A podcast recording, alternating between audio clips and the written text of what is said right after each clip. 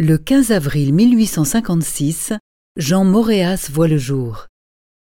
Diffusia.fr vous invite à écouter un extrait de son poème Sur un cheval tout noir. Sur un cheval tout noir à la crinière rousse, il galope sur la mousse. En toque de velours avec des plumes blanches, il passe sous les branches. Au galop, au galop, il passe sous les branches avec ses plumes blanches. Au trot, au trot, au trot, et son grand lévrier saute auprès de l'étrier.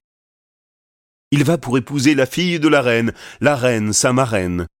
Sur son cheval tout noir à la crinière rousse,